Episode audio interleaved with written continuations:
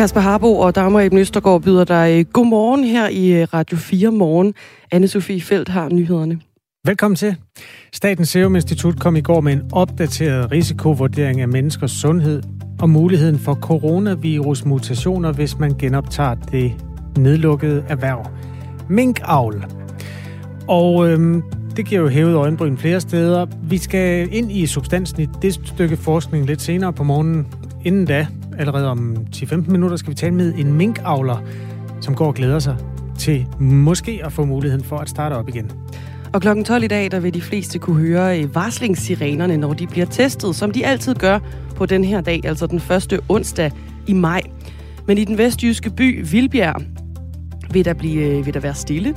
For sig, selvom de i øh, mange år egentlig har råbt højt om at få en varslingssirene, efter den blev taget ned i 2010, så er den stadig undervejs. Vi taler med en borger om øh, den sag også øh, med en af byens politikere klokken cirka 25 minutter i syv.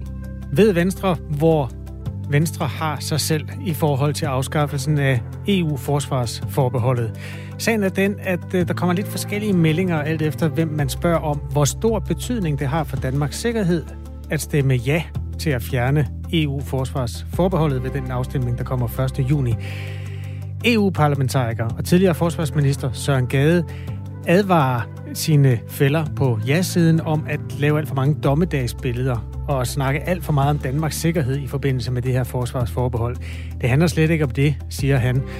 Og det er en, lad os sige, diskrepans i forhold til, hvad formand Jakob Ellemann siger. Han mener nemlig, at der i den grad er sikkerhed på spil.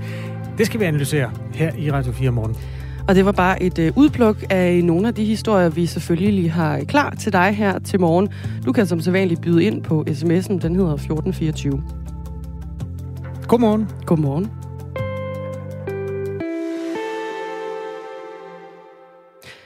Vi starter i øh, USA, fordi her bliver adgangen til fri abort i USA måske indskrænket. Det afslører et lækket dokument fra den amerikanske højesteret, som det amerikanske medie Politico har fået. Dokumentet er en indledende afstemning, hvor et flertal af dommerne i højesteretten har stemt for at lade en dom fra 1973 gå om. I 73 der trumfede højesteretten en dom i Texas mod en kvinde, som havde fået foretaget en abort, og dermed så blev aborten reelt set fri i USA. Men den her dom, den står nu til at blive omgjort. Velkommen til Emil Friis Lausus. Mange tak. Juridisk analytiker ved kongressen.com, og så er du bosiddende i øh, Washington, USA. Øh, lad os starte med det her øh, dokument, som det amerikanske medie Politico har fået. Det er øh, en indledende afstemning blandt højesteretsdommer, og dermed så er den altså ikke vedtaget officielt endnu, skal det lige understreges. Men hvor stor er sandsynligheden for, at øh, det her det rent faktisk bliver vedtaget? Den er meget, meget stor. Øh, det er jo ikke fuldkommen ualmindeligt, at nogle dommer de ændrer deres holdning ind til sidste øjeblik. Men når nu stort set hele argumentationen er lagt ud for den amerikanske befolkning, så vil det være mærkeligt, hvis de, altså flertallet her, de republikanske, eller hvad skal man kalde konservative dommere, pludselig skulle hvad skal vi sige, gå lidt tilbage og sige, nej, nej, nej, det vi har skrevet, og det vi allerede har argumenteret foran jer alle sammen i næsten 100 siders afgørelsesudkast, vel at mærke, øh, mener vi faktisk ikke. Vi mener faktisk noget helt andet. Det har man altså ikke rigtig set før. Faktisk er hele den her situation fuldkommen ny. Og hvis en lille sjov ting i forhold til det her udkast, jamen så står der i udkastet, at dommerne godt ved, at det her er en politisk anspændt situation med store kontroverser, men de vil ikke lade sig kue eller ændre deres holdninger, øh, juridiske fortolkning, på grund af befolkningens øh, holdninger eller reaktion på det. Og hvad, hvad vil det øh, reelt set betyde, hvis det bliver øh, vedtaget? Det lyder jo som om, det sådan set er, er sandsynligt. Ja, det er meget, meget sandsynligt. Så man kan sige, at i øjeblikket, der hedder det sig ifølge retspraksis på området, at man har mulighed for at få en abort her i USA indtil cirka den 24. graviditetsuge. Der følger man det her, der hedder, at fosteret ikke må være levedygtigt uden for livmoren. Indtil der kan man altså få en abort. Men hvis retspraksis bliver ændret her nu, og man om, omstøder Roe v. Wade og den anden sag, der hedder Casey, jamen så bliver det fuldkommen op til alle delstater, alle 50 delstater og øh, de andre territorier, og selv at vælge, hvad lovgivningen på abortområdet skal være. Og det vil altså betyde, at op imod halvdelen af de amerikanske delstater, der bliver det næsten umuligt, det er i hvert fald meget, meget begrænset, at få en abort. Dokumentet, som øh, mediet Politico har øh, fået fingrene i, stammer fra den 10. februar i år. Og derfor så, øh, kan nogle af dommerne jo også godt have skiftet mening siden da. Øh, sagen fra 1973, jeg nævnte indledningsvis, og som du også lige fik nævnt her, den bliver kaldt øh, Roe mod Wade, øh, og den betød, at gravide kvinder havde højesterets ord for at være garanteret retten til abort i det første trimester af graviditeten, altså frem til øh, uge 12. I flere delstater, der har man allerede vedtaget lovgivning, som mere eller mindre fratager kvinder muligheden for abort. Det er blandt andre i øh, Texas, hvor det øh, sidste år blev lovligt at få foretaget en abort efter den 6. graviditetsuge. Og det er altså heller ikke muligt ved, ved incest eller ved, ved voldtægt. Der er det heller ikke lovligt at få foretaget en abort efter den 6. graviditetsuge. Det er kun, hvis kvindens liv afhænger af det, at hun kan få foretaget en øh, abort hvor mange stater øh, vil, vil reelt set indføre en, øh, en strengere lovgivning, når, øh, ja, vi kan næsten godt sige, når det her bliver vedtaget? Jamen, når det her bliver vedtaget, så, så som sagt omkring halvdelen. Jeg tror, jeg lige kan tælle det på hånden her nu her sent om aftenen, til omkring 26. Der er vist 13 styk, som allerede har øh, vedtaget lovgivning, og så er der 13 andre, som har den her slags, hvad skal vi sige, øh, udløser lovgivning, eller trigger, trigger uh, laws, som man siger på engelsk, som betyder, at det øjeblik, hvor der kommer en omstødelse af retspraksis, federal retspraksis, altså det, der vil ændre alt i, med delstaterne i USA, jamen så træder øh, deres lovgivning, delstaternes lovgivning i kraft, og så er det ikke længere lovligt, eller i hvert fald meget, meget begrænset, at få en abort for kvinder i de specifikke delstater. Det lækkede dokument, det er i nogle steder blevet mødt med, med stor modstand, og det er blandt andet fra øh, New Yorks guvernør Kathy Hochul. Hun skriver på Twitter, jeg vil ikke tillade, at mit barnebarn skal kæmpe for de samme rettigheder, som min generation allerede har fået. For alle, som har brug for omsorg og adgang til omsorg, vores stat vil velkomme jer med åbne arme. Abort vil altid være tilladt i New York, lyder det. Øh, USA's præsident Joe Biden han er også øh, klar til at forsvare kvinders ret til abort, hvis landets højeste ret øh, ændrer loven på, øh, på området her. Det var noget Biden han sagde i en udtalelse i går, som det Hvide Hus har øh, lagt op på, på Twitter. Øh, det lyder, en kvindes ret til at vælge er grundlæggende, øh, lyder det fra, fra den amerikanske præsident. Den her diskussion, øh, man har jo allerede set billeder af, af, af folk, der demonstrerer over det, der nu står til at blive, øh, blive vedtaget med, med stor sandsynlighed. Hvordan øh, bliver den her øh, øh sag modtaget i USA? Jamen, det bliver taget altså helt op. Man kan ikke sige, at der er nok breaking news på det her, øh, hvis man skulle bruge det udtryk. Nyhedsfladen her i USA siden øh, mandag aften har været fuldkommen dækket af det her. Altså på trods af, at der har været primærvalg i en række delstater, så er den her abortsag, den er fuldkommen øh, overdøvet alting. Og jeg har også selv været nede ved højesteret i dag og se, hvordan at der på næsten begge, nu havde vejen var blevet delt op, så der var plads til både, hvad skal man sige, en mod- og en for-demonstration, men der var fuldkommen overtal af personer eller øh, mennesker ude for at demonstrere mod den her øh, lækkede afgørelse, eller i hvert fald udkaste en afgørelse, og komme og sige, at jamen, abort det skal være en fundamental rettighed, og den forsikrede, øh, forfatningssikrede rettighed. Så det er noget, vi kommer til at diskutere de næste mange, mange måneder, og specielt endnu en gang, når den officielle afgørelse kommer ud. Præsidenten han har jo øh, taget stilling. Han er jo øverst, øh, øverst befalende i USA. Hvad betyder det, at, at præsident Joe Biden han tager stilling og tager afstand også? Jamen, det betyder helt sikkert, at han begynder at sætte takten for, hvad der skal være demokraternes hoved, øh, hvad skal vi sige, øh, hvad, hovedpointe eller hovedemne til midtvejsvalget her i november. Der findes allerede lovgivning, der ligger i kongressen, altså den lovgivende forsamling i USA, hvor de i det ene kammer har vedtaget en kodificering af det, der står i Roe v. Wade. Lige nu ligger det så i senatet, hvor det kræves et flertal på 60 ud af de 100 medlemmer for at få stemt den her lov igennem. Og demokraterne har altså kun 50, og det er ikke alle demokrater, som faktisk er for den fuldkommen frie abort. Så det er en svær øh, situation, øh, både Biden og demokraterne står i, hvis de ønsker at have en kodificering. Men det er jo klart, at nu er Biden nødt til at sige, det her det ser ud som om det sker. Jeg er nødt til at gøre noget, og jeg er nødt til at gå forrest i kampen for abort. Det sagde Emil Fris, Lausus juridisk analytiker ved kongressen.dk øh, og bosiddende i Washington. Tak for det. Velbekomme. Klokken er kvart over seks, og du lytter til Radio 4 morgen. Der er kommet en ekstremt øh, detaljeret pressemeddelelse fra dyrenes beskyttelse, som jeg har lyst til at gå ind i. Ja, tak. Og det handler ikke om minkavl, hvor dyrenes beskyttelse jo også har ytret sig det sidste døgn, men om ender. Og jeg er meget interesseret i det her, fordi efter mange år som øh, menneske bosiddende i en provinsby, så øh, skal jeg fra øh, den her sommer til at bo inde i byen. Ja. Og prøve at sætte mig lidt ind i, hvad det er, man skal... Øh... En vaskeægte bybo skal du være. Ja. Og der er der altså der er kommet en pressemeddelelse. Spændt på, hvad enderne de handler med det, har det med det at gøre. Jamen, enderne, ja, enderne er, det, jeg læser op her, enderne er ligesom mange andre dyr flyttet ind til byen. Det er vigtigt at huske, at de ikke kun hører til i parken, men alle steder, hvor der er skabt selv den mindste form for natur, forklarer en biolog i byerne, dyrenes beskyttelse, der hedder Michael Carlsen. Og det korte af det lange er, at øh, enderne kan godt finde på at ruge i folks altankasser. Ja. Og øhm, Eller i folks baggård. Ja, øh, baggården er jo et mindre problem end altankasserne. Sagen er den, jeg skal downsize fra en have på næsten, øh, altså, jeg ved ikke hvor mange kvadratmeter, 800 kvadratmeter, til en altankasse. Og hvis der ligger en fed and i min altankasse som det første, så tror jeg simpelthen, jeg bliver ramt af en form for krise. For det, der står, er, at man, man må ikke flytte dem. Den skal bare blive? Den skal blive. Okay. Øh, lad enderne ruge i fred, udtaler dyrenes beskyttelse. Der vil jeg gerne spørge dig, som den erfarne bybo, du er. Øh, hvor ofte sker det? Øh, jeg har hørt om tilfælde, ikke ret langt fra der, hvor jeg bor, om ender i altankassen. Og så er det noget med, at øhm, jeg, tror, jeg tror, historien gik på, at det var så noget med, at når øh, ællingerne var øh, udklækket, så ligesom få dem gennet ind i opgangens elevator og kørt, kørt ned på gaden. Der er ikke elevator der, hvor jeg skal bo. Så er det ned ad trapperne jo. Gudskelov er det en meget detaljeret pressemeddelelse, som jeg er inde på her. Hvis det er en anden mor med ællinger, der er under fem dage gamle, så skal man ringe 1812 og få vejledning. Okay. Altså ikke overturen, men telefonnummeret. Øh, hvis ællingerne er over fem dage gamle, så øh, kolon, ællingerne kan ikke flyttes med moderen. De skal fodres indtil de er et par uger gamle. Der kan man så igen ringe 1812 og få vejledning for, hvad de skal have at spise. Hvis det er små ællinger... Spændende skæringsdag ved de fem. Hvad, øh, står der noget om, hvorfor de lige ligger der? Åh, nej. Nej. Det tror jeg ikke, der gør.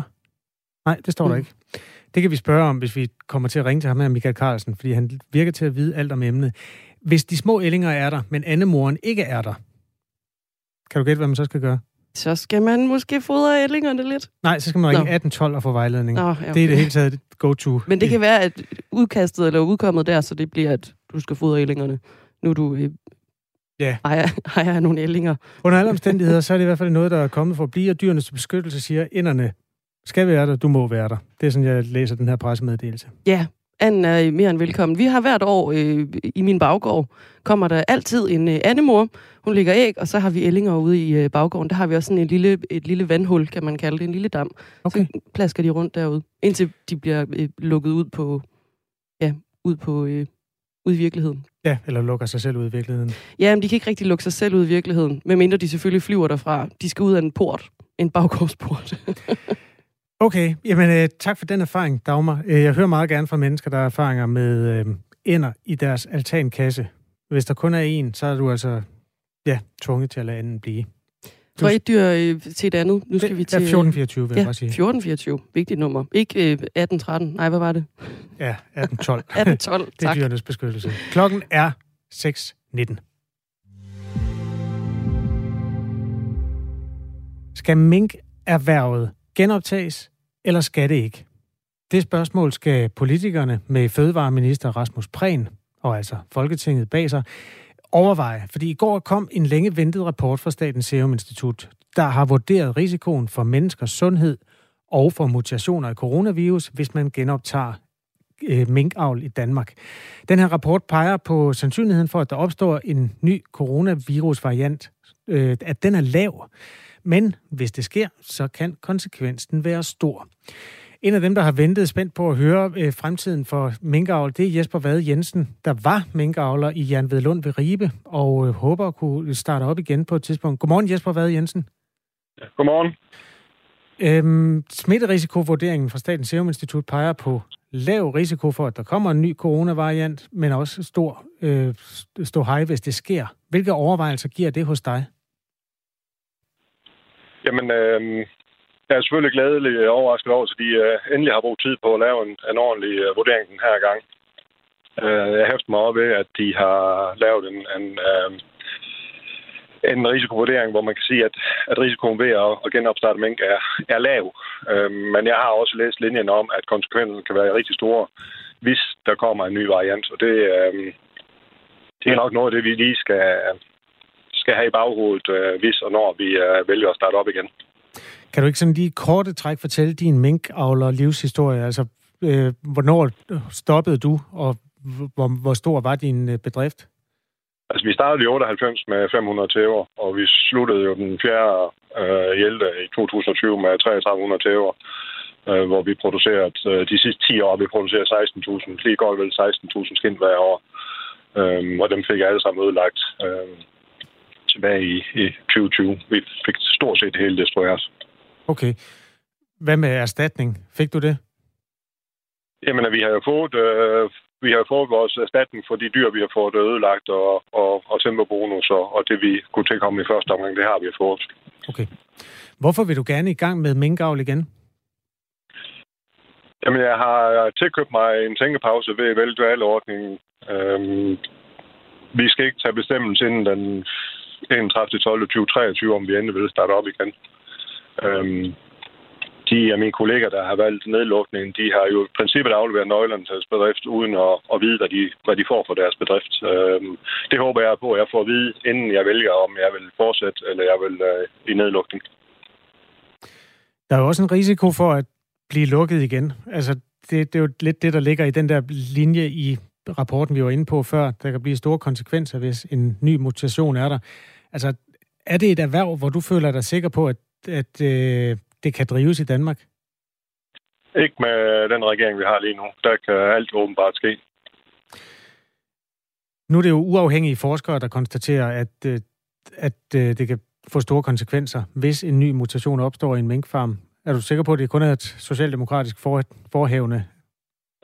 Øh, med deres øh, overforsigtighedsprincip, som de jo har praktiseret gennem hele coronapandemien, øh, er jeg rimelig overbevist om, at det er et isoleret rødt problem, det her. Lige nu taler jeg altså med Jesper Vad Jensen, som har været minkavler i Jan Lund ved Ribe og godt kunne tænke sig at øh, gå i gang igen, under visse forudsætninger i hvert fald. Indtil videre er forbuddet mod minkavl i Danmark forlænget til slutningen af december i år. Der er 13 minkavlere, der er ansøgt om penge til at kunne holde deres virksomhed i dvale, så de fra 2023 kan fortsætte driften af minkavl, hvis politikerne ellers bestemmer, at erhvervet igen bliver tilladt i Danmark. Og så er der 1.246 minkavlere, der har ansøgt om fuld nedlukningserstatning fra staten. Øh, Jesper, nyheden om, at Danmark måske igen bliver en stor minkavler-nation, er blevet modtaget blandet. Der er også mange mennesker, som ikke har noget med erhvervet at gøre, som oplever det som grotesk, at øh, staten øh, altså først lukker erhvervet og betaler 17-18 milliarder for det, og så åbner det igen. Øh, hvordan har du det med den pengegalop? Jamen, de avler, der har valgt at nedlukke øh, starter jo ikke op igen. Øh, vi er jo kun, som du selv nævner, 13, der har valgt øh, dual løsningen, så vi får mulighed for at starte op igen. Om der kommer nye avler til senere, det kan vi jo ikke, øh, det kan vi jo ikke vide noget om. Jeg tænker også, du er jo også medejer af staten. Øh, og staten har altså besluttet, at man vil give 17-18 milliarder for, at der ikke skal være minkavl i Danmark. Og nu kommer det så alligevel. Så kan det jo virke som om, de 17-18 milliarder er givet dårligt ud. Jamen, øh, så må vi se, hvad der kommer til at ske. Øhm, det er jo ikke en beslutning, jeg har, har været med til at tage det her. Det er jo det er der nogle andre, der har gjort for mig. Øhm, det vil jeg ikke forholde mig til det der. Okay. Øhm, jeg skal lige prøve, om jeg kan finde en pressemeddelelse. Sagen er den, at dyrenes beskyttelse synes jo, at det er en dårlig idé øhm, at øh, genåbne erhvervet, fordi man mener, at øh, dyrene ikke har det godt nok. Og der er jo også en del lande i Europa, Norge, Storbritannien, Holland, Frankrig, Østrig, Irland, Belgien, Tjekkiet, Serbien, som har forbudt minkavl. Så det er altså et erhverv, der ligesom er i politisk modvind i forvejen. Hvor, hvor sikker føler du dig på, at, at det erhverv kan få en fremtid i Danmark, uanset hvilken farve regeringen så ellers har? Øhm, der har altid været fokus på minkavl, specielt fra, fra dyrenes beskyttelse og de andre rabiate dyrkerværnsorganisationer. Og den øh, kamp vil jo formentlig fortsætte. Øh, synes du, det er rabiat, øh, det dyrenes beskyttelse står for? Ja, det synes jeg på en eller anden måde. Med de beskyldninger, de kommer mod mængder, der synes jeg faktisk, at vi er, ude i, vi er over i den boldgade her. Hvad er det, der gør det rabiat? Nu kan jeg lige se pressemeddelelsen øh, her. Øh, mink er solitære rovdyr, der i naturen lever alene på store territorier. Mink er en invasiv art i Danmark, skriver de blandt andet. Ja. Er, er, det, er det rabiat? Nu er det nok ikke lige isoleret pressemeddelelsen, som jeg forholder mig til, men, men hele deres retorik omkring minkavl, synes jeg, der øh, nogle gange tendenserer til at blive rabiat. Okay. Nå, men altså, nu handler det her jo i virkeligheden om en sikkerhedsvurdering. Øhm, hvor, hvor sikker føler du dig på, at øh, I i minkbranchen, som så bliver en meget lille minkbranche, vil kunne håndtere den her sådan pandemiske risiko ved, ved corona? Øhm, der er der ingen tvivl om, at øh, hvis der kommer et, et udbrud af, af en ukendt øh, variant, øh, vil vi da komme til at stå i en, en, en situation, vi ikke lige øh, kan vurdere lige nu og her. Øh, men som det ser ud lige nu, med, med smitterisikoen, der er nu, så mener jeg, at det er forholdsvis sikkert. Det, der jo var problemet til synlædende, var, at, at man havde svært ved at, at forhindre det i at øh, komme fra farm til farm. Nu ved jeg ikke, om I er blevet klogere på, hvad det egentlig var, der gjorde det, men altså mange pegede jo på, at det måske var, fordi der var nogle medarbejdere, der tog turen fra farm til farm. Altså, at, at, er I blevet dygtigere til at inddæmme smitte? Er der, er, har I lært noget, sådan at, at den her, i den her tænkepause, I har kunnet have? Jamen, det har vi jo haft lidt svært ved, eftersom vi ikke har fået lov til at have vores dyr. Okay, men har du gjort dig nogle overvejelser om, om man kan gøre tingene på en anden måde, hvis nu det er, at I skal åbne igen? Og, altså, mm. hvordan man kan minimere risikoen for, at nogen kommer og lukker jer? Mm, jeg er jo ikke stærkt på området. altså, vi gjorde, hvad vi kunne dengang for at, med almindelig sund fornuft, og, og det virkede åbenbart ikke. Det må der være andre, der ligesom gør for os. Jesper Vad Jensen, altså tidligere minkavler, du har fortsat med at arbejde som anlægsgartner. Øhm, er det noget, du har... Altså, hvilke overvejelser har du gjort der for din person? Om du skulle blive i det sådan lidt mere sikre erhverv, eller om du vil tilbage og være minkavler igen? Hvilke overvejelser har du gjort der om det? Altså, nu er risikovurderingen jo mindre end 24 timer gammel, øh, og det har jo taget rigtig lang tid at komme hertil. Øhm, jeg skal lige have det her fordøjet, og, og som sagt øh, nævnte du tidligere, at de politiske ordfører de skal have møde der på Christiansborg angående risikovurdering. Og inden de kommer med deres øh, endelige afgørelser, er det jo rigtig, rigtig svært at, at, at forestille sig, hvad man skal fremadrettet. Og du har jo altså også halvandet år, hvor du kan øh, vende skroen og, og finde ud af, hvad der er op og ned i den sag. Øh, forløbig tak ja. i hvert fald, fordi du var med hos os, Jesper Vad Jensen. Ja, ja selv tak tidligere minkavler øh, på Ribekanten med forhåbning om måske at kunne starte igen. Minister for Fødevare, Landbrug og Fiskeri, Rasmus Prehn, sagde i en skriftlig udtalelse til Ritzau i går, at han vil gennemgå den her nye risikovurdering fra Statens Serum Institut, inden han drager nogle konklusioner. Så kommer der et citat her. En mulig genåbning af minkerhvervet er en stor beslutning, både for folkesundheden og for erhvervet. Det vil derfor være useriøst af mig at drage konklusioner allerede nu, udtaler han, der altså, ligesom Jesper Vad Jensen lige skal finde ud af, hvad der er op og ned.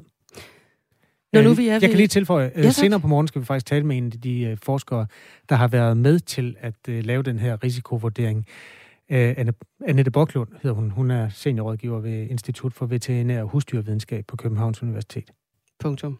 Ja. Når nu vi er ved Socialdemokratiet og en minister, så kan vi da lige lægge ministerkabalen, eller den her rokade, færdig i Socialdemokratiet, fordi nu er det jo meldt ud, at Rasmus Stoklund, han øh, bliver øh, den nye øh, politiske ordfører for Socialdemokratiet, efter Nick Hækkerup, han jo startede øh, sådan en, en større rumsteren i, øh, i partiet.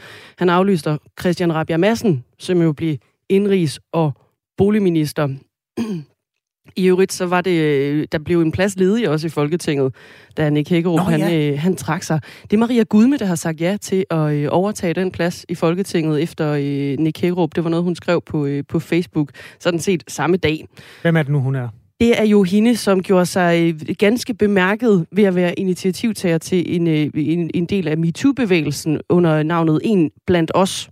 Det var noget, hvor 322 kvinder, de skrev øh, under på, at de har oplevet sexisme. Det var kvinder i, øh, i politik.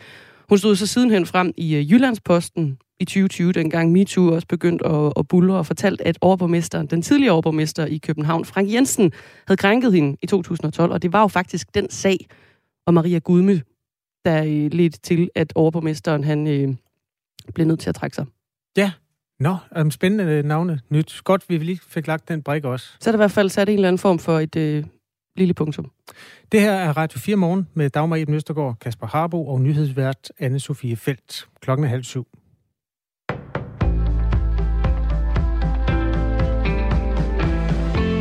Siden 2010 er antallet af udlændinge i job fordoblet, og en ny analyse foretaget af Dansk Industri viser, at væksten i beskæftigede i de seneste 10 år i høj grad kan tilskrives udlændinge. Vicedirektør hos Dansk Industri, Sten Nielsen, så derfor, derfor gerne, at det blev muligt, at man kunne hente endnu flere udlændinge til det danske arbejdsmarked. Det skal ske ved at sænke beløbsgrænsen, så man også kan hente faglært arbejdskraft som elektriker, mekaniker og smede til Danmark fra udlandet. Lige nu er situationen jo den, at, øh, at rigtig mange danskere er i beskæftigelse, og vores ledighed herhjemme er helt i bund. Øh, så hvis vi skal skabe yderligere fremgang i, i de kommende år her, så er der slet ikke nogen tvivl om, at de udenlandske medarbejdere kommer til at spille en nøglerolle for det. Beløbsgrænsen ligger i dag på 448.000 kroner. Fire borgerlige partier i Folketinget har foreslået, at man skal sænke beløbsgrænsen til 360.000 kroner for at gøre det nemmere for danske virksomheder at rekruttere hænder fra udlandet. Beskæftigelsesordfører hos Socialdemokratiet Henrik Møller mener dog ikke, at beløbsordningen står i vejen for danske virksomheder, der gerne vil rekruttere faglærte medarbejdere. Han siger, at de kan rekruttere dem via positivlisten. Her kan udlændinge, der har fået tilbudt et job i en branche med mangel på hænder, nemmere få opholdstilladelse. Der, hvor der er, er, er stor efterspørgsel på arbejdskraft, der har vi faktisk en positiv lister, som gør, at man kan få arbejdskraft ind uden om hele den her beløbsgrænse. Så jeg mener faktisk, at mulighederne er til stede i dag. Jeg tror ikke på, at det med beløbsgrænsen vil, vil, vil løse det her problem. Hos fagforbundet 3F ser man det som unødvendigt at sænke beløbsgrænsen, da lønningerne for elektrikere, mekanikere og smede ligger omkring den nuværende beløbsgrænse. Statsminister Mette Frederiksen er i dag vært for et indisk-nordisk topmøde. Her deltager Indiens premierminister Narendra Modi, der på statsbesøg i Danmark, og regeringsledere fra Norge, Sverige, Island og Finland.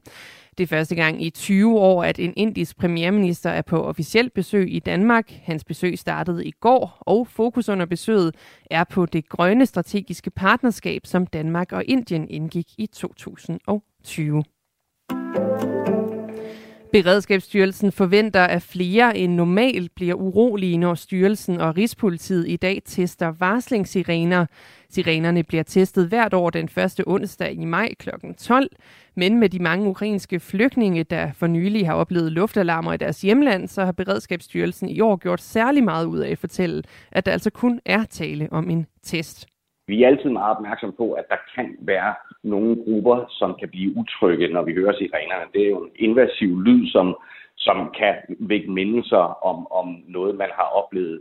Øh, det er vi også i år, og i år selvfølgelig særligt i forhold til de ukrainere, der måtte være kommet til Danmark og har haft en, en oplevelse med luftalarmer, der er en helt anden kontekst end, end den test, vi kører her i Danmark. Beredskabsstyrelsen har i år oversat materiale om testen til ukrainsk og russisk.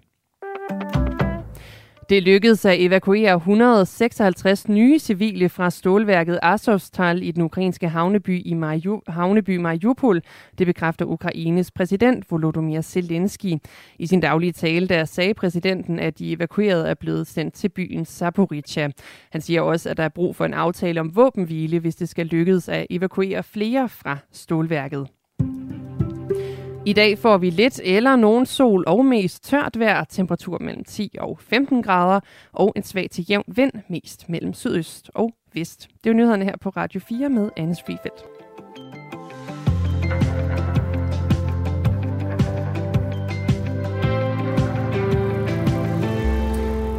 Om mindre end en måned skal vi stemme, om vi vil afskaffe vores forsvarsforbehold, som Danmark har haft i omkring 30 år. Nu stempler EU-parlamentariker og tidligere forsvarsminister Søren Gade fra Venstre ind i den debat og advarer ja-siden om at opstille sådan nogle dommedagsbilleder.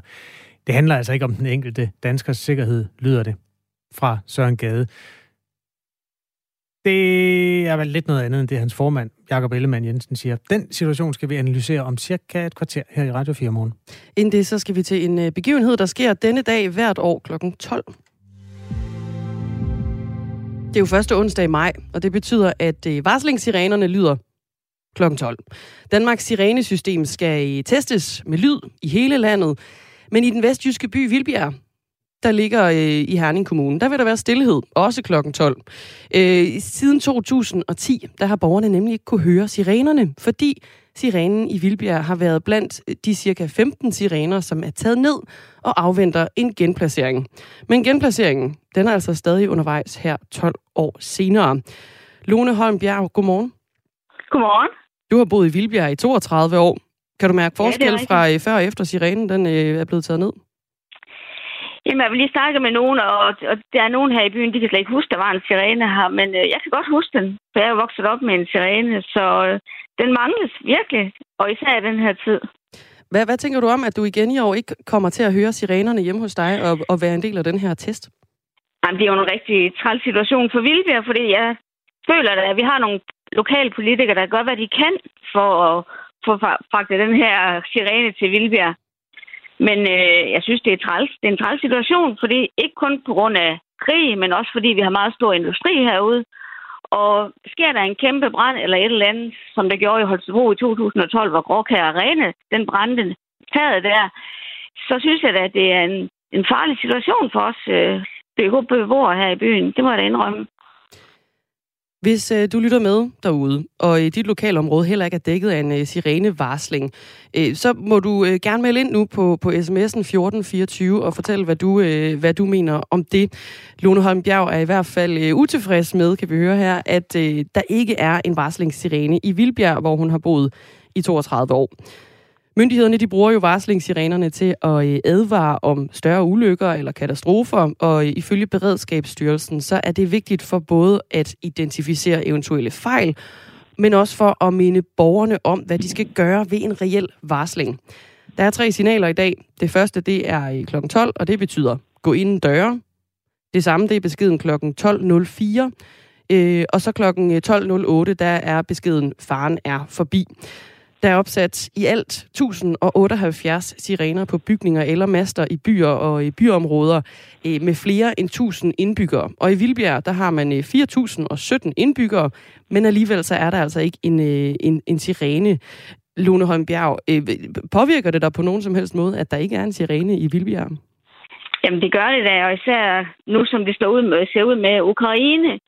Jeg er opvokset i 70'erne under den kolde krig, og når sirenen den lød hver onsdag, så var det helt sikkert, at vi børn ville lege, nu kommer russerne. Og vi vidste udmærket godt, hvad den der sirene den betød. Og, og for os børn dengang, der gav den stor tryghed, fordi det var jo ikke så længe siden, at 2. verdenskrig den havde været der, og kommer der nu en 3. verdenskrig. Så for mig, der betyder den der sirene faktisk rigtig, rigtig meget, fordi den, den var så tryghed. Vi kan også sige godmorgen til Lone Nielsen. Godmorgen. Godmorgen. Du er byrådsmedlem for Borgerlisten og bor også selv i, øh, i Vildbjerg. Øh, nu fik du ros med på vejen af Lone Holm Bjerg, øh, fordi hun mener, at, at de lokale de gør, øh, gør nok, de lokale byrådsmedlemmer gør nok for at få den her øh, tilbage varslingssirenen. Hvor, hvorfor mener du, Vildbjerg bør, bør have en, en varslingssirene? Jamen, det giver jo en tryghed, og jeg tænker nok her mere i forhold til industribranden. Jeg tror ikke, der er den store frygt for Ukraine. Hvis man skal finde fordelen i, at den ikke er sat op endnu, så vil det være vores ukrainske tilflyttere, der nok ikke i dag vil synes, det er særligt behageligt, at de her de vil kime over øh, Vildbjerg. Men det her har jo været en, en, en... Altså, det er jo byråkrati af værste skuffe. Jeg drøftede lige sagen i går sammen med Marianne Bjørn, som er min øh, k-politiker herude fra Vildbjerg. Og det har jo været et fuldstændig grotesk øh, forløb forvaltningen har gjort alt, hvad de kunne. Alle, øh, hvad hedder det, planer og, øh, og tilladelser, de er på plads. Hvad er det groteske i forløbet? At det har virkelig, virkelig, virkelig taget lang tid, og vi har en forvaltning, der simpelthen har presset på og skrevet og skrevet og skrevet for at få det her sat i værk, og der har været mange, mange undskyldninger. Nu håber jeg jo så på, at den kommer op her til sommer, øh, og, det, øh, og vi, kan, vi kan tro på det, øh, fordi det her det har været, det har været et ret træls øh, forløb. Sirenevarslingssystemet det drives og vedligeholdes af Beredskabsstyrelsen, men øh, det er Forsvarsministeriets ejendomsstyrelse, der står for at opføre masterne til, øh, til sirenerne. Og vi ville rigtig gerne have, have talt med Forsvarets ejendomsstyrelse, men de har altså ikke ønsket at øh, stille op til interview. De skriver til gengæld et øh, skriftligt svar til os, og det lyder øh, som følger. Varslingsanlægget i Vildbjerg forventes at være i drift med udgangen af maj, starten af juni 2022. Ejendomsstyrelsen havde forventet, at anlægget kunne testes den 4. maj, men projektet har oplevet forsinkelser i planlægnings- og udførelsesfaserne.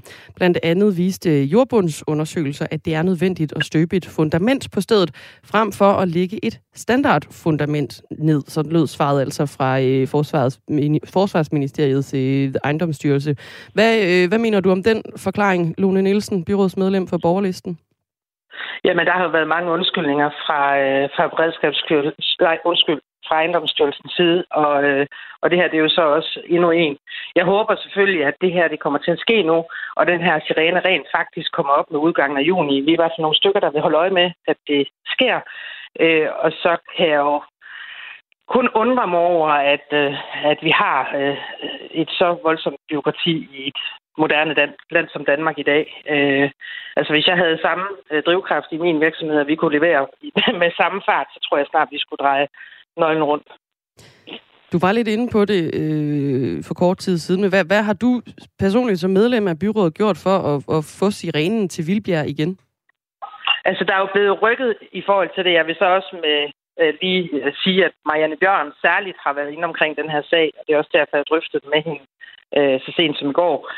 Øh, og der har været øh, kontakt til forvaltningen adskillige gange, og forvaltningen har adskillige gange haft øh, kontakt videre for at få det her til at ske. Øh, og der er bare ikke rigtig sket noget, og nu, nu kan vi så høre, at den kommer ud udgangen af juni. Vi havde jo faktisk fået lovning på, at den skulle, øh, skulle sige noget i dag, men det kommer den jo så ikke til. Nu må vi så øh, se og holde vejret og se, om vi, vi til næste år har en sirene, der fungerer. Og forhåbentlig allerede i udgangen af juni. Jeg vender lige tilbage til øh, Lone Holm Bjerg, som altså har boet i Vildbjerg i 32 år.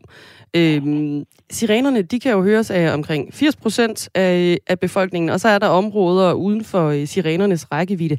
Her der kan politiet varsle ved hjælp af forskellige andre metoder end lige netop en varslingssirene.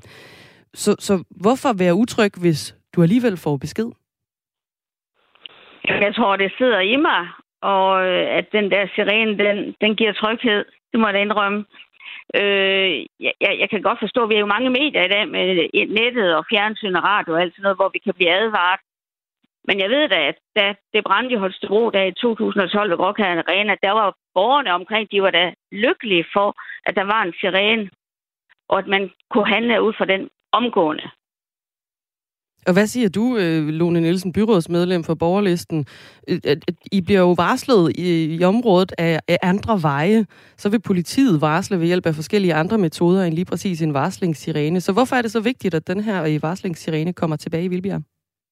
Jamen, de varslingsmetoder, man har, det foregår jo blandt andet, som du selv var inde på, gennem tv og igennem skærm.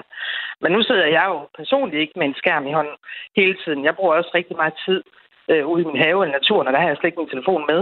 Øh, så jeg vil jo ikke kunne blive varslet, hvis der for eksempelvis skete brand, øh, og jeg ikke havde den her sirene. Så lød det altså fra øh, Lone Nielsen, som er byrådsmedlem for Borgerlisten i Vildbjerg. Også tak til Lone Holm Bjerg, som er øh, borger i Vildbjerg. Tak. Klokken Lidt i ni, der taler vi med Beredskabsstyrelsen, fordi øh, kan de egentlig garantere, at alle danskere bliver advaret, hvis de bor i et område uden sirener, som det jo er tilfældet i øh, Vildbjerg. Her har øh, varslingssirenen været pillet ned. Nu, øh, 12 år senere, der er den fortsat undervejs. Øh, men det ser ud som om, at den kommer i slutningen af maj måned. Det er lang leveringstid, øh, konstaterer en af vores lyttere i en sms til 1424. Klokken den er 17 minutter i øh, 7. Du lytter til Radio 4 morgen. Skal vi have aktiv dødshjælp i Danmark? Og synes du, det skal være gratis at køre over Storebæltsbroen? Kom med din mening og din erfaring. Du kan være med på telefon og sms, når vi hver dag debatterer et aktuelt emne i Ring til Radio 4. Jeg bliver en lille smule provokeret af de der folk, der siger, at man kun kan sidde i Folketinget, hvis man er mellem 25 og 65. En uh, sidste bemærkning fra dig, Linda. Jeg er blevet klogere på de mange vinkler, der er kommet. Lyt med alle hverdage fra 9 til 10. Jeg synes, det er alle tiders idé. Radio 4 taler med Danmark. Om mindre end en måned skal vi stemme om forsvarsforbeholdet. Et af de fire forbehold, som gjorde, at Danmark trådte ind i EU under visse betingelser, eller hvad blev i EU under visse betingelser, da man det fiflede lidt med det for 30 år siden. Partiet Venstre mener, at vi skal stemme ja til at afskaffe forsvarsforbeholdet, så Danmark kan tage fuld del i de forsvarsoperationer, som EU står i spidsen for. EU-parlamentariker og tidligere forsvarsminister Søren Gade fra Venstre er også tilhænger af, at øh, det gamle forbehold bliver lagt i skuffen. Men han mener også, at ja-siden er for ivrig i deres måde at i tale sætte konsekvenserne af, hvis vi stadig ikke kan tage del i EU's forsvarssamarbejde. Jeg tror, det er vigtigt, at vi, vi er meget nøgterne på ja-siden og siger, hvad det er, det betyder. Vi skal ikke overvurdere eller overgøre betydningen af at fjerne forsvarsforbeholdet. Søren Gade synes ikke, der er nogen direkte sammenhæng mellem, hvor sikkert den enkelte dansker skal føle sig, og hvorvidt der er et forsvarsforbehold eller ej. Jeg vil bare ikke gå ind på den vej, der hedder, at øh, din og min og vores børn og børnebørns sikkerhed er, bliver bedre af, at vi fjerner forsvarsforbeholdet, fordi det gør den ikke. Den, det ligger simpelthen i NATO. Det er NATO, der sikrer, at vi kan sove trygt om natten. Og han er jo venstremand, Søren Gade. Og øh, lidt senere i det her indslag, der vil jeg lige spille et klip med hans for, partiformand, Jakob Ellemann Jensen, der er lidt mere skarp i sin måde at beskrive, hvor vigtigt det her forsvarsforbehold er, eller at, hvor vigtigt det er, at det kommer væk i forhold til vores sikkerhed. Så på den måde bliver der altså malet en eller anden form for øh, linje mellem nogle af de mest ivrige ja-siger, og de lidt mindre ivrige ja-siger. Den skal vi analysere sammen med Thomas Larsen, der er politisk redaktør i Radio 4. Godmorgen, Thomas Larsen. Godmorgen. Hvad er det for en mission, Søren Gade er ude på her, når han siger, at ja-siden ikke må overdrive betydningen af at fjerne forsvarsforbeholdet? Ja, det han kommer med, det er jo en meget alvorlig og, skal vi sige, indtrængende advarsel til sine kampfælder, altså alle dem, der nu skal ud og kæmpe for at fjerne forsvarsforbeholdet her i løbet af den sidste måned, øh, der er tilbage, indtil vi øh, alle sammen skal stemme den 1. juni. Og det, der er Søren Gades store frygt, det er simpelthen, at øh, ja-siden efter hans mening kommer til at falde ned i en gammel, kan man sige, og kendt fælde, der består i at ty til dommedagsprofetier, som handler om om at overdrive og måske prøve at skræmme vælgerne til at, at, øh, at stemme. Og det mener han simpelthen vil være en katastrofe, fordi når han ser tilbage på den nyere politiske historie, så kan han simpelthen se, at nogle af de her skræmmekampagner slet ikke har virket, måske tværtimod øh, har fået altså, flere til at, at, øh, at stå af i forhold til de argumenter, som ja-siden er kommet med. Og det er jo også sådan rent faktisk, at kigger vi tilbage i historien, så kan vi se, at ja-siden altså har tabt nogle af de her folkeafstemninger. Der var øvreafstemningen, som øh, man tabte med et brag, og der var også hele opgøret om retsforbeholdet, som ja-siden øh, også tabte. Og det, der er Søren Gades frygt, det er simpelthen, at man kan risikere at begå samme fejl igen. Der er en, der skriver her, det er vel lige de dommedagsprofetier, der kom i forbindelse med afstemningen om afskedigelse af politiforbeholdet, som var umiddelbart grundløs, skriver lytteren her. Altså, at præ- præ- ja. Præcis, Kasper, og det er faktisk meget interessant, fordi det her, det viser jo også, altså den reaktion, for vi, vi får fra vores lytter her, viser jo, at folk udmærket kan huske de her eksempler, som, øh, som ligger øh, tilbage fra de tidligere afstemninger, altså hvor der er rejst påstande, og hvor der er rejst, øh, skal man sige, netop dommedagsprofetier, som ikke har holdt vand.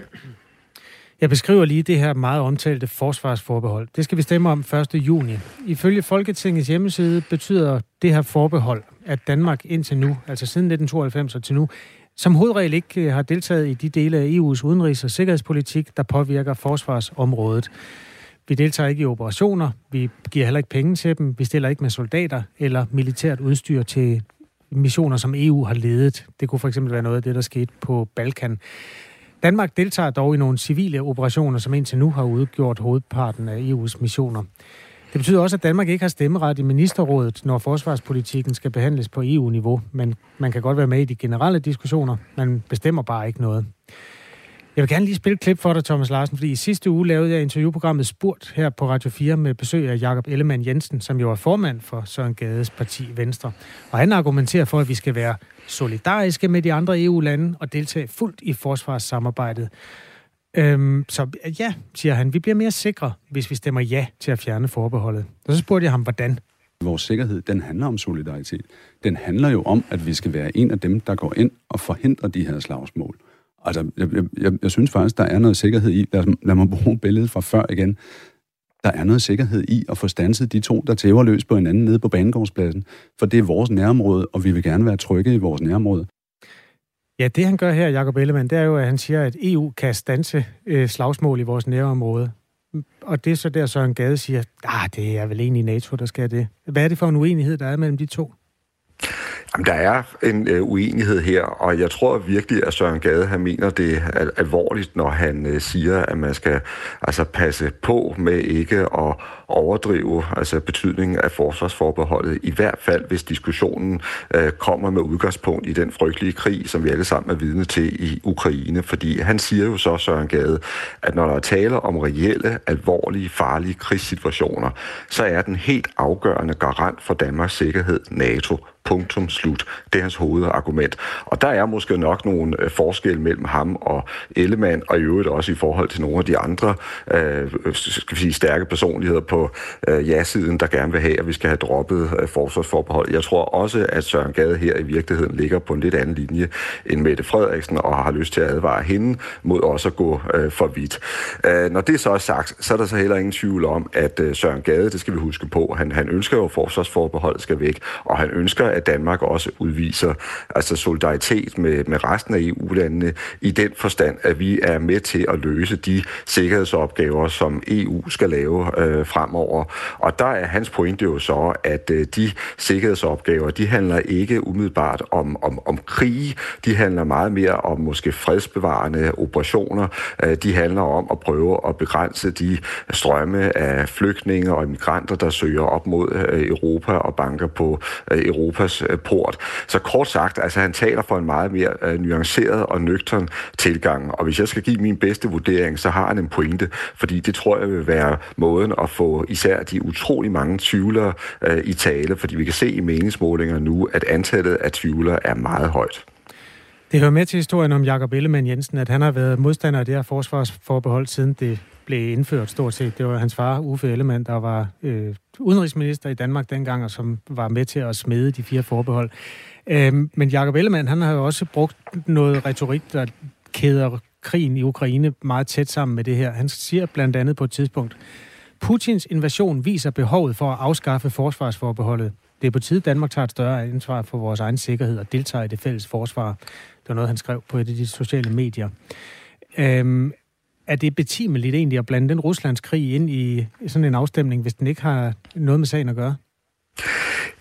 Det er jo betimeligt nok, hvis der er nogle af de politikere, der gør det, der rent faktisk mener det. Men Søren Gade mener det jo ikke. Altså, han advarer netop mod at koble det hele op på øh, krigen i, i Rusland, fordi hans helt afgørende argument er, at når det handler om vores grundlæggende sikkerhed som land i en meget farlig krigssituation, så er der kun NATO. Det er NATO, der har ressourcerne. Det er NATO, der simpelthen har materiellet, som har kampkraften, og det er der, at vores sikkerhed er deponeret. Og så siger han så, men der er jo så andre gode grunde til, at man efter hans mening skal have øh, ændret og, og fjernet øh, forsvarsforbeholdet. Men det er jo altså helt tydeligt, at, at han går på tværs af, af dele af, af, af ja-siden, og det er så netop, fordi han frygter, at hvis de går for langt i deres retorik, hvis de kommer til at overdrive, ja, så ender det med, at de i virkeligheden kommer til at skubbe vælgerne fra sig.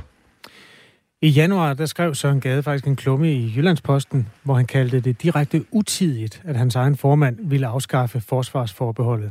Øhm, på det tidspunkt synes han altså, at det skulle blive. Men så kom krigen, og han har ændret mening. Vi skal lige høre, hvad Søren Gade siger om det. Jeg har øh, udtrykt min bekymring om et underfinansieret forsvar. Der er nogle af mine gamle kollegaer i Folketinget, der har givet forsvaret flere penge, og så kan jeg godt, synes jeg, med, med rimelig troværdighed gå ud og sige, jamen nu er det argument om flere penge, nu er det kommet på bordet, og derfor øh, kan man argumentere for, at forsvarsforbeholdet skal ophæves. Så der kommer flere penge til forsvaret, derfor har Søren Gade skiftet mening om EU-forsvarsforbeholdet. Lyder det plausibelt? Ja, det må være, enkelt vælger selvfølgelig gå op med sig selv, men han har jo grundlæggende ret, Søren Gade, efter min mening, at der virkelig er sket et fuldstændig afgørende, jeg vil nærmest kalde det historisk skifte i dansk øh, forsvarspolitik, fordi øh, et, øh, et politisk flertal jo er blevet enige om, altså ikke bare at give lidt flere penge til forsvaret, men altså simpelthen at hæve investeringerne i forsvaret ganske enormt, sådan så når vi kommer frem til 2033, der vil det jo faktisk være sådan, at man skal ud og finde altså øh, 18 milliarder kroner hvert år øh, ekstra til forsvaret, og det er rigtig, rigtig mange penge. Og så har Søren Gade jo så også hørt til de altså politikere, der gennem årene har advaret om, at der netop er blevet givet øh, for lidt penge til forsvaret, sådan så det er blevet øh, udsultet, det er blevet for svagt, og også sådan, at vi ikke har været i stand til at leve op til den målsætning, som NATO har, der handler om, at alle NATO-landene hver især skal give 2% af deres BNP til forsvaret. Så på den måde har han en pointe, at nu hvor der faktisk kommer meget store bevillinger til forsvaret, så bliver forsvaret alt andet lige også mere robust til at påtage sig nogle flere opgaver, også i EU's regi. Thomas Larsen er politisk redaktør her i Radio 4, og også medvært i vores politiske magasin Mandat, der kommer kl. 11 i dag. Jeg gætter på, at I også øh, lige runder den her sag øh, lidt senere. Det gør vi i den grad. Der bringer vi et langt interview med Søren Gade, hvor vi taler om det her. Lige nu er klokken 5 minutter i syv. Øh, du hører Radio 4 morgen. På fredag, der skulle uh, Top Gun, Klumpen, Kit, gutterne, de skulle have spillet til fredagsrock i uh, Tivoli i København, men koncerten er blevet aflyst. Og det sker altså på grund af, at det unge publikum, publikum som ifølge kulturdirektøren i uh, Tivoli, Frederik Wiedemann, ikke kan opføre sig ordentligt, siger han. Det er jo nyt for os, at, at dele af det unge publikum har en adfærd, som alligevel er en del voldsommere, end, end, end, det, var, end det vi kender fra før corona. Den 15. april, altså sidste måned, der oplevede Tivoli tumult og ballade fra det unge publikum, da Ice Kid spillede koncert. Ugen efter, der var den gal igen til koncerten med Arti Girdit og Andreas Odbjerg. Øh, det fik Tivoli til at indføre et reservationssystem, så der ikke skulle opstå problemer igen til koncerten, der foregik i fredags. Det var med Aqua. Men frygten for, at det øh, unge publikum skal skabe problemer igen, har altså fået Tivoli til at aflyse koncerten med Chef Records, hedder de, på øh, fredag, hvor de her øh, tre herrer hører under Top Gun-klumpen og, øh, og Kit. Det siger Frederik Wittemann, som er kulturdirektør i Tivoli.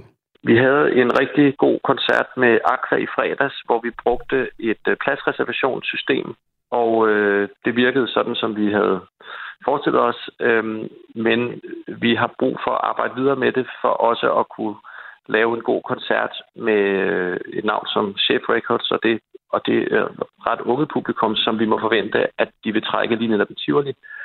Øhm, og så i lyset af den der ændrede adfærd, vi har set hos netop det unge publikum efter corona for et par uger siden, der, øhm, jamen, der har vi brug for, at, at det der system, vi har, er lige øh, kan lidt mere, øh, udviklet lidt mere. Også for ikke at genere de øvrige gæster i Tivoli for meget. Der er jo, der er jo rigtig mange, der går i Tivoli sådan fredag også i løbet af dagen, og som ikke skal til koncert herinde. Ifølge Frederik Wiedemann, så fungerede reservationssystemet øh, ganske udmærket til koncerten med Aqua. Men Tivoli kan ikke nå at gøre systemet godt nok til at bruges på fredag til Chef Records-koncerten. Vi, vi fik jo også nogle erfaringer med at bruge systemet der i fredags, så øh, de erfaringer skulle vi ligesom først have, og så sætte gang i de ændringer, vi er i gang med lige nu, og så skulle vi se, hvor lang tid vi når at komme med dem inden på fredag. Og der kunne vi så se nu, at det, øh, det kan vi simpelthen ikke nå. På nuværende tidspunkt, der vil han ikke løfte sløret for, hvad det er for nogle ændringer, Tivoli arbejder på i reservationssystemet. Og kulturdirektøren afviser også, at problemerne med de unge, det unge publikum øh, skyldes manglen på for eksempel vagter. Vi har øh, rigelig bemanding i fredags øh, i forhold til at afvikle koncerter og alt det der. Det er vi jo vant til. Det har vi 25 års erfaring med. Så det, det, altså, det er det nye i, at vi skal håndtere øh, øh, noget, et ungt publikum, hvor en del af dem i hvert fald har en adfærd, som vi ikke synes, vi har set før. Øh, altså sådan lidt voldsommere adfærd og lidt sværere ved at og ligesom følge de henstillinger og, og så videre, der, som de får, når de, når de er til koncert et sted som i Tivoli. Tivoli er selvfølgelig et omdrejningspunkt, men hovedpersonerne, det er Chef Records, som jo skulle have spillet på fredag en koncert i øh, Tivoli. Og man har respekt for øh, beslutningen også, selvom det er ærgerligt. Det siger Oliver Gammelgaard, som er bedre kendt under sit kunstnernavn Top Gun.